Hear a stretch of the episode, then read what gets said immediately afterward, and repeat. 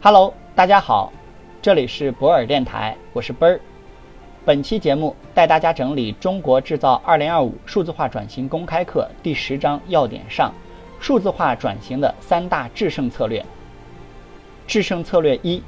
精心构建和参与各类生态系统。所谓构建，就是打破传统的行业边界，将不同行业内有着不同商业模式和优势的企业组合起来。在制造商、服务提供商、平台提供商和解决方案架构师之间建立联系，创建一个具备网络效应的系统。数字巨头在这方面具有天然优势，这也是为什么现在数字巨头的商业版图一直在往各个行业进行扩张。参与则是根据你的核心优势与其他企业建立联系，创造出比单打独斗时更大的价值。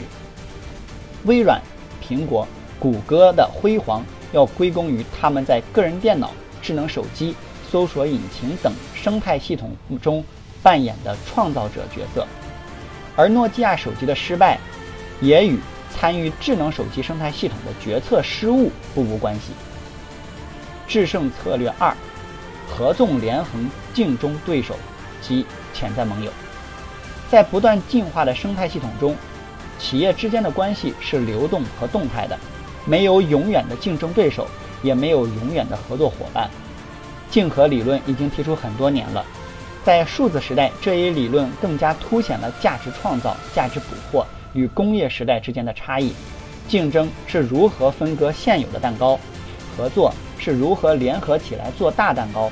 竞合则是既要把蛋糕做大了。同时又要保证合作各方都能获得属于自己的公平的那一份。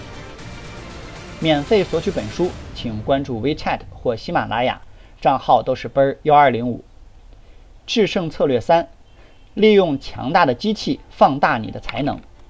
自动化在不断增强我们的执行力，算法和分析行为在不断增强我们的决策力，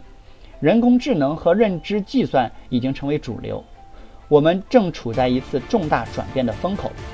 在这个转变的过程中，强大的机器将会形成许多行业或改变人们经济社会的基础。过去关联不高的各种概念，如机器学习、大数据、神经网络、人工智能、机器人等技术，正以某种具体的方式聚合在一起，为人类提供新的能力。策略三要求企业必须从人机组合的角度建立组织体系和人才结构，利用机器人和人工智能增强和放大人才的力量，建立并维持差异化的能力。如果听到今天的节目觉得有收获，可以在评论区写上你的感受，也可以将本条音频发到你的朋友圈、朋友群，分享给更多的人。感谢你！合作交流请联系奔儿幺二零五。